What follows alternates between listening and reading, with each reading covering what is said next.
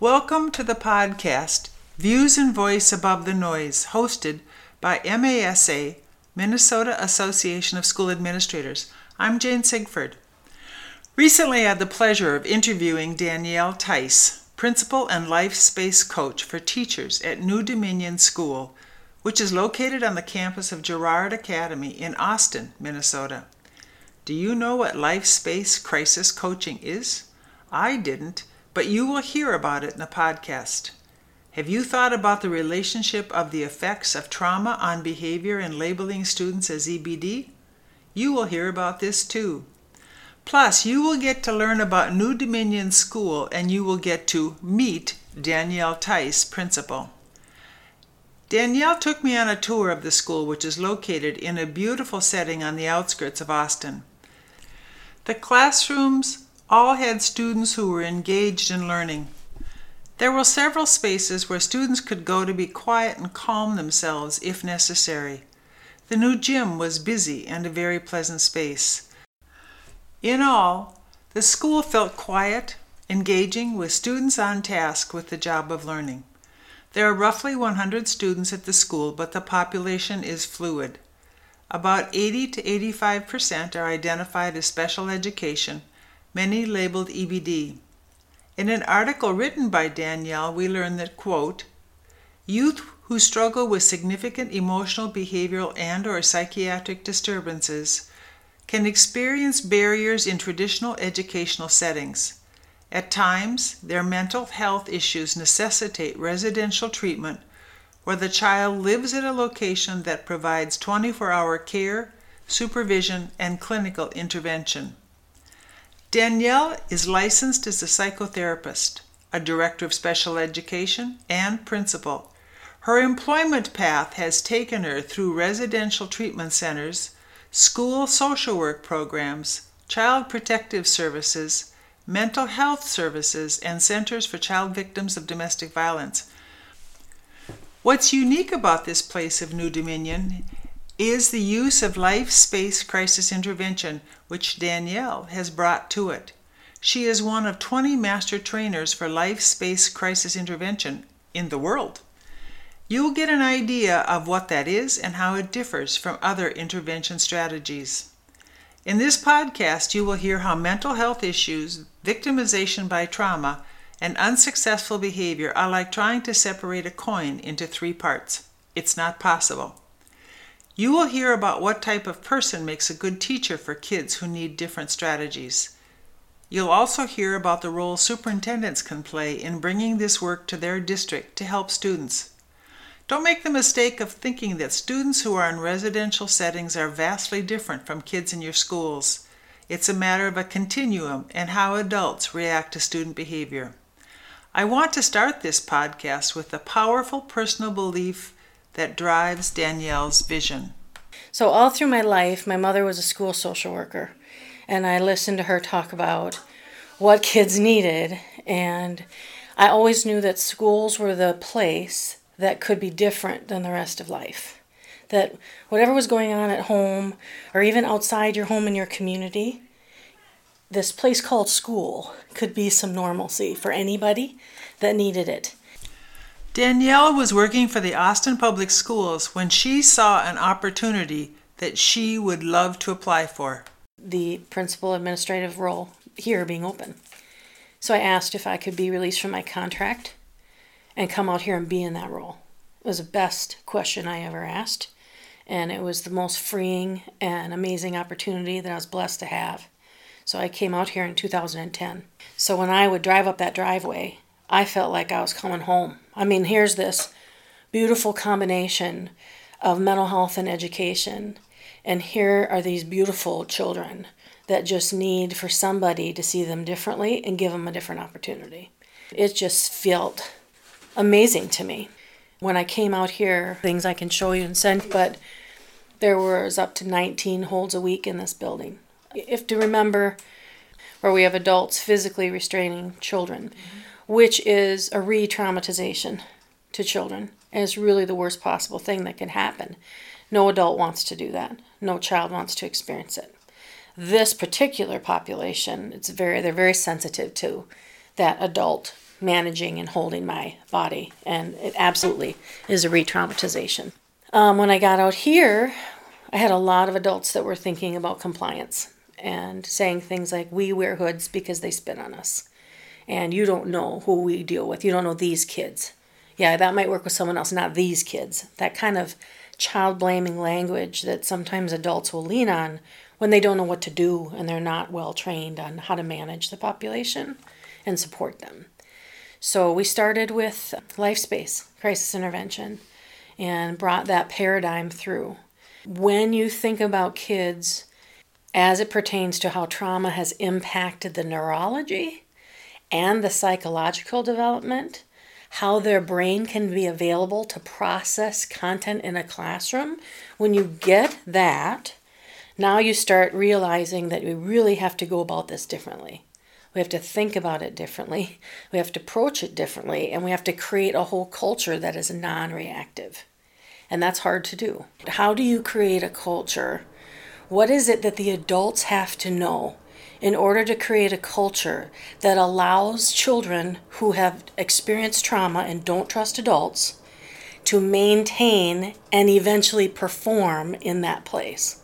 How do you create an environment around this population that allows them to produce something that they weren't willing to even take a risk to do in another place? So I knew that being punitive and compliance focused was not the answer. I knew that.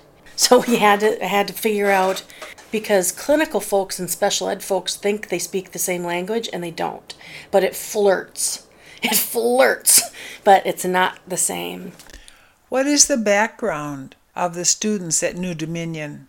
I would say a, a well, very high percentage of the students at New Dominion have experienced trauma. Some of them it does come from biologic uh, biology, so I'm born with depression or born with anxiety or maybe some pre schizophrenic sorts of things and they start budding later. Most of them, it's because of the experiences they've had.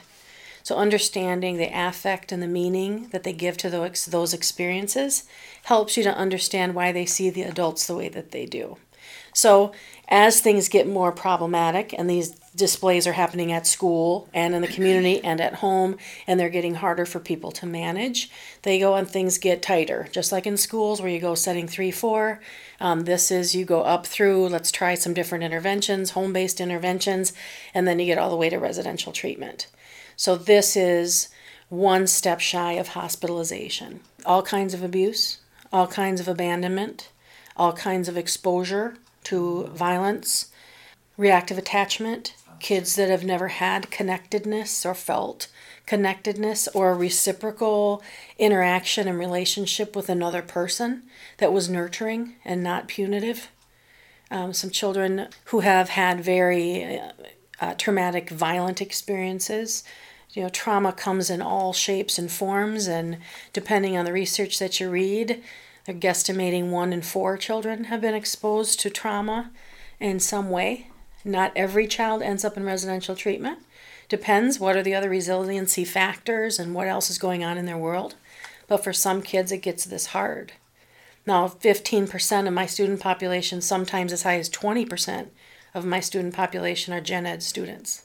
So they haven't risen to their display, hasn't risen to let's assess for special education. Now, they may be more internal, they take it in on themselves. Danielle was introduced to life space Crisis Intervention, was very excited about the purpose and outcomes, and then became a master trainer herself. She gave me a wonderful book called Life Space Crisis Intervention Talking with Students in Conflicts by Long, Wood, and Fecser. In the book, LSCI is described as a therapeutic verbal strategy for intervention with students in crisis. Working with that, that's when I was um, um, introduced to life space Crisis Intervention. Uh, Dr. Dallemand, who was the superintendent in Rochester at that time, said, LSCI. I said, What are you talking about? I've never heard of it. So I researched that, brought that in to Rochester, went through the course with my team, implemented that. It was very congruent with what I believed clinically, but it broke it down into stages and interventions So educators felt more comfortable with the process. What do I say? How do I respond? Well, I'm a master trainer now in life space crisis intervention. So I've done trainings here, done them up in Staples, in uh, South Dakota. It's kind of expanding as people come to realize life space has been around for a long time. But it is the only intervention that I'm aware of that walks the child to insight so that the child has their own insight into how am I impacting me. We have so many intervention things, and like I said, I've been exposed to them all, through my whole life. That is words towards you to get you to understand. Language, I'm even going to tell you what language to say to them to get them to understand. I need the child to go, Oh, I, I'm not trying to do that to myself. What? That's how you create that true motivation to have an adjustment. The child has to feel like there's a reason, and I want that. I want that more than I want this. And they have to feel like the adult that's doing that with me is not trying to punish me or judge me. That has to be in place. Yes, when you change how the adults think about who they serve, when adults are truly seeking to understand the perception and the experience of the child, you can reach them all. You can reach them all. And I absolutely believe that's true. What does the training actually look like and how long does it take? It's a four and a half day graduate level course. Life Space Crisis Intervention will give foundations of to understand what trauma does to the brain, to understand how you must manage your nonverbals because of the limbic system and it has no language. So you really have to be careful about the way we're using language and, and really try to guide things environmentally and nonverbally.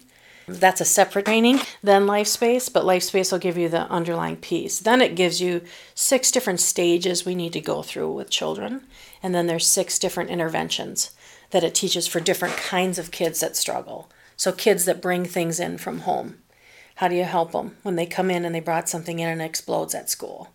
Kids that they, they miscue socially, so they don't really understand their impact on the group, or they thought it was going to end up one way and it didn't, but their intentions are good. That's another kind of situation.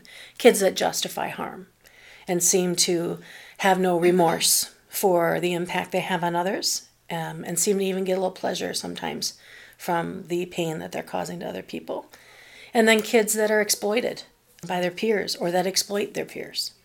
So it gives six different interventions that are really specific to what's happening with the child and then stages. Do I think that everybody needs to have life space intervention? No, I don't think so. But I do think the more uh, principles that I speak with, the more buildings that I'm in, I believe systems need quality interventionists. Quality interventionists. And that's not your school social worker. Your school social worker is doing something else. Quality interventionists, because the best time to intervene when kids are struggling is when they struggle. It's not next Thursday at 2. They have to feel and experience themselves slow down. They need to know what it feels like to be in management of my breath and my emotions and my impulses. They have to feel that within themselves.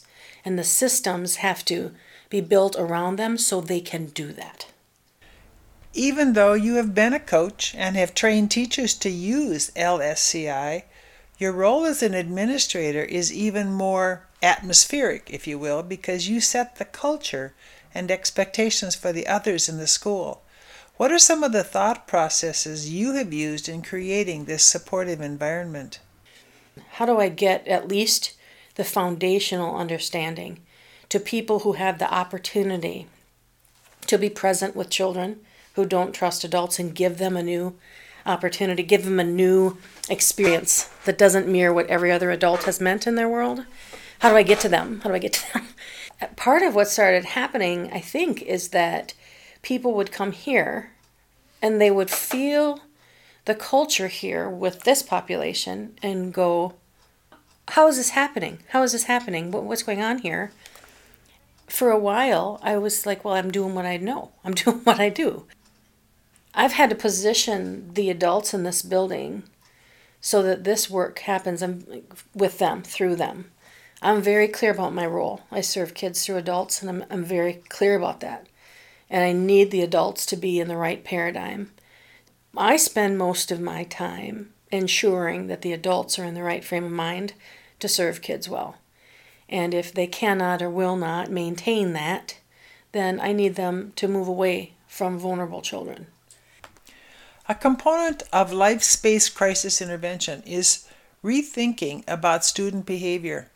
Behavior is meaningful, and we as educators have often been reactive instead of reflective about student behavior. What we see as negative behavior is much more complicated than that. Unfortunately, which the the way the system is is built, the bigger your display, the further we push you away, and we push you away into a group that kind of looks and sounds and moves like you. So now I got to get better than this group, which means I got to get better at my display. I got to manage people, I got to manage adults, I got to manage places better, right? And now I get lots of new tricks to do that. And adults don't like my tricks. They don't like my tricks at all. But if you think of it as I am that wise that I've learned how to manage people and places because that's how I keep myself okay.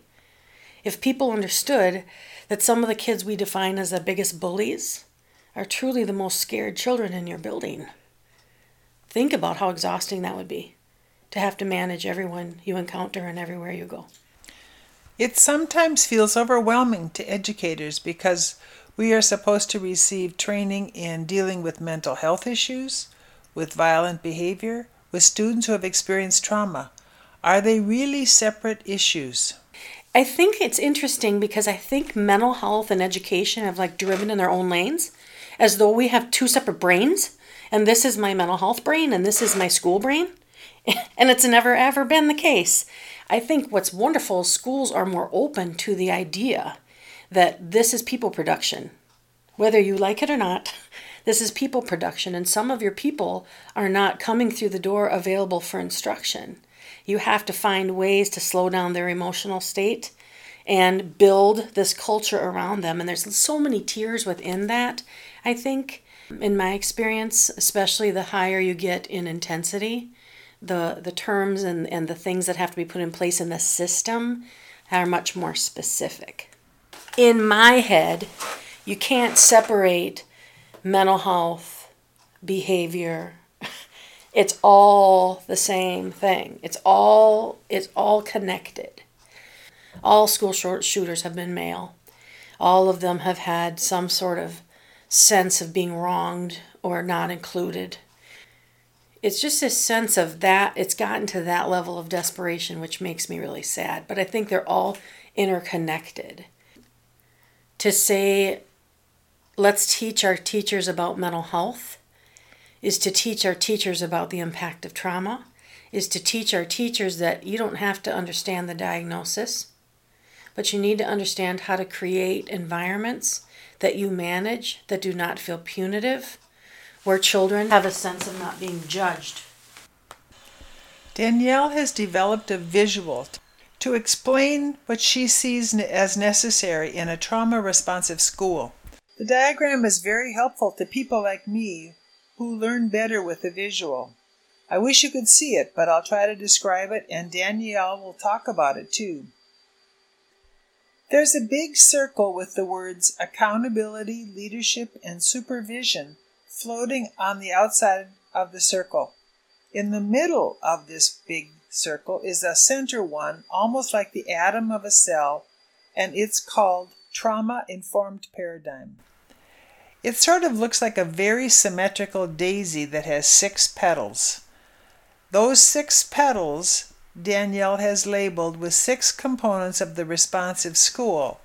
She actually links two sets of three in a triangle that are codependent. I know this sounds really complicated, but I hope it's on her website soon. The first three triangles are quality instruction and supports, effective teaming, and the TICE performance tracking system. If you don't have quality instruction, you can't have effective teaming or an accurate tracking system, so the three legs of the triangle are dependent upon one another. The second triangle links role definition, effective environmental management, and life space crisis intervention. Again, if you don't have role definition for adults, you can't have effective environmental management or appropriate life space crisis intervention. If any leg of the triangle is not present, then the other two are unsupported. This is the visual that I use for my consulting work when, Okay. and I introduced this in maybe the past couple years as a visual because people have a tendency in education to think if I could just have the right tool or the right instruction, bing, we got it.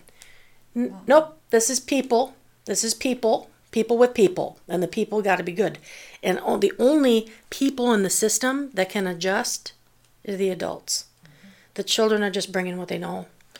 If you could imagine, if you can imagine two triangles, most systems, when I hear them and they're asking me what this is what we're doing or this is what we think we should be doing, they think they're doing this. They think they're talking about things in an effective way. And they're not. They think that they're teaming in a way that supports the child, and it doesn't. They think they're talking about the right things, and they're not. Because typically they're talking about behavior. And talking about behavior does not resolve behavior at all. So this is something they have to learn how to do. The quality instruction and supports, mm-hmm, but you can't get to the what until you've connected with the who. You can't. So I don't care how fancy your curriculum is. I don't care how much money you spent. We're not getting there if the who doesn't feel like they can stay in the place you manage. If the, if you can't get there, and they think we think we have systems that track what kids do, but a lot of the systems are punitive, punitive, and they use punitive language and they hold kids down, and they're more a gauge of how irritated the adult is by what's being displayed in front of me than what the child's actually doing. And those systems have been put into place and they hold kids down. They give adults the idea, the perception that I have data, but it's not objective and it's not helpful. And the kids don't participate with it. So there's ways, and, and I'm really proud of the system that we have, and I've tripped over crappy systems for 18 years to get to where we are. Uh, and I'll show you some of that. But I believe you must start here you must have a high quality intervention that occurs with people that are trained and that's what they do and that is their role. Not, I'm the para, but if something goes awry, now I'm going to go over here and do an intervention. Your role in the para is to support instruction. When I become unavailable for instruction because I'm in a crisis state, I go to the interventionist. And we can guide that by environment and face. When I see your face, I engage in instruction. When I see your face, uh oh, uh oh, I'm too high, I'm going too fast. Role definition is huge. Um, and then environmental management, the nonverbals. I think you have to start here. Once you have that established, you can move towards these things. I always say the adults manage the environment.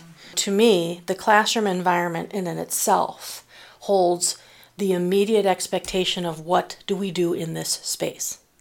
When I enter a classroom, I should know immediately who the teacher is, who the para is, because that hierarchy should be very clear to me.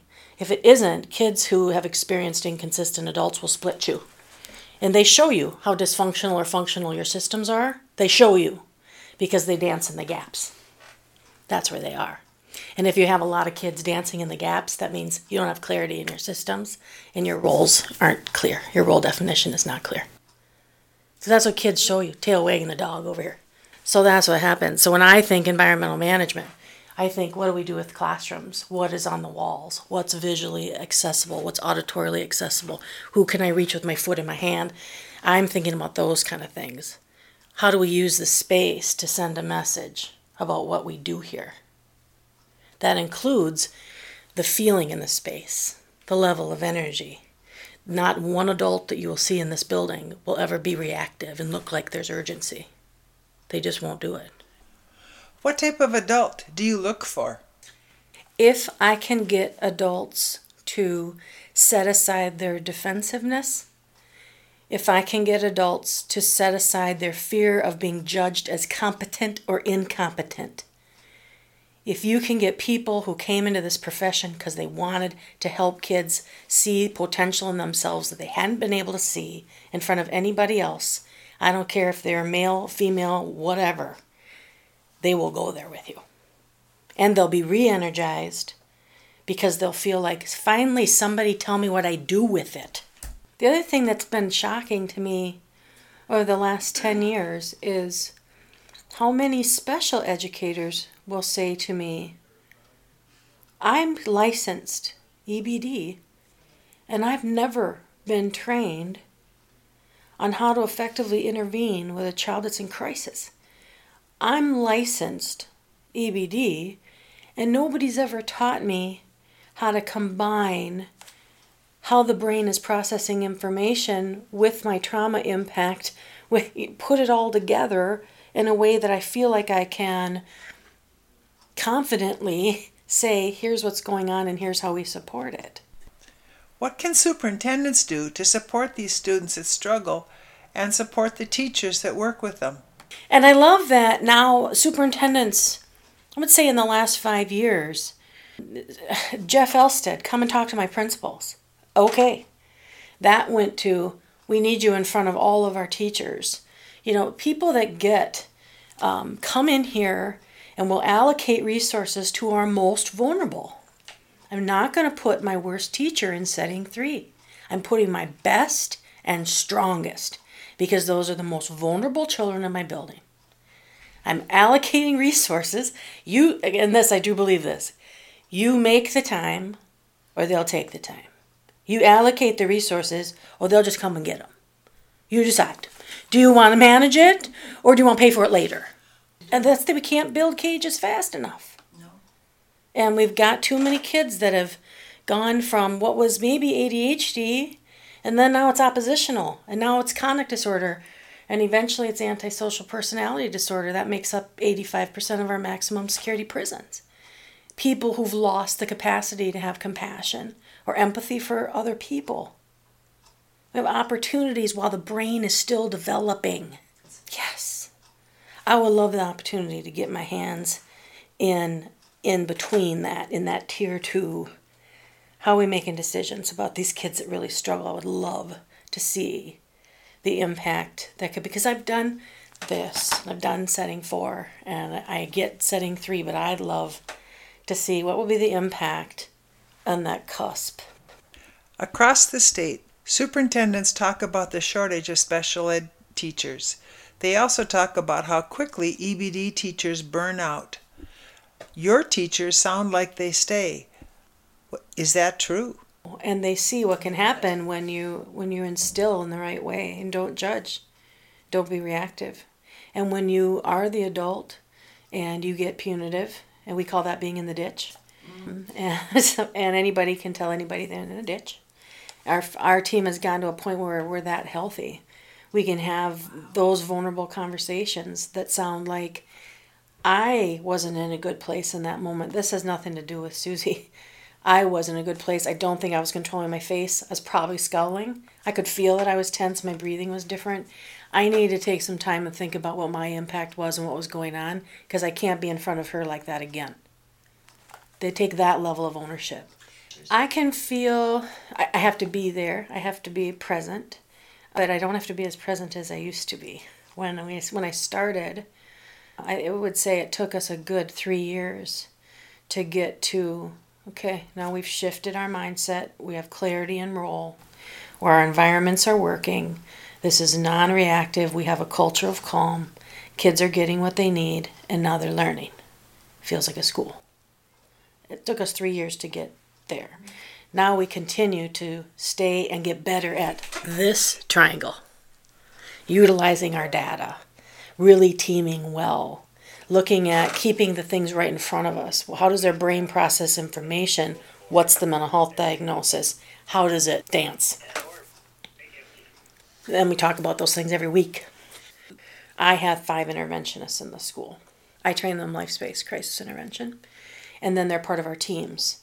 So whenever we're talking about how kids are doing, what adjustments we're going to make, um, they're part of that conversation. They inform the when they're in crisis, here's their perception. This is what we found when we're intervening. Teachers and paras do the this is what it looks like in the classroom. This is when it seems to break down. Did you learn anything about that when they were doing an intervention? And we inform each other that way. I hope you enjoyed listening to Danielle Tice to hear her very positive story. She has a web page and it's Danielle Tice Consulting, all one word, dot com, and her last name is spelled T H E I S. Normally, I have a one word closing comment, or one line rather, about some good news, but I am going to have you listen again to Danielle because her words are so inspiring. It is it is inspiring to me to see what happens here. It feels really good to have people come here like like you and, and others that come and they look in the rooms and they go, Where am I? What is going on right now? Well, I thought I was in residential treatment. Yeah, you are. You are. And look in the classrooms, look at what the children are doing. They're at their desks, participating and learning. It's about the who, keeping them in the right place, and then giving them the right language and sequence. But you have to have people who believe that the children's intent is positive. Children just display what they know. That's it. The adjustment comes in the adult every time. And my team is real clear about that. This is Jane Sigford signing off. My email is jlsigford at comcast.net. Thanks for listening.